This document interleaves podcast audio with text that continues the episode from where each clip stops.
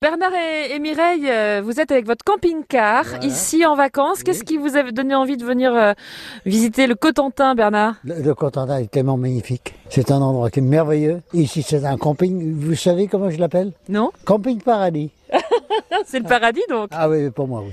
Qu'est-ce qui vous plaît ici Ah, tout l'ensemble, formidable. Et puis oui, également, ceux qui gèrent le camping sont formidables, très charmants. Alors qu'est-ce que vous faites dans ce camping comme activité Ah ben, promenade, la mer. Et Mireille d'ailleurs, euh, vous voyagez avec votre mari. C'est quelque chose qui euh, finalement est devenu une habitude de voyager en camping-car comme ça de- de- Ah, Oui, Euh, dans toute bien la France sûr. Ah oui, on a fait tout- toute la France, oui.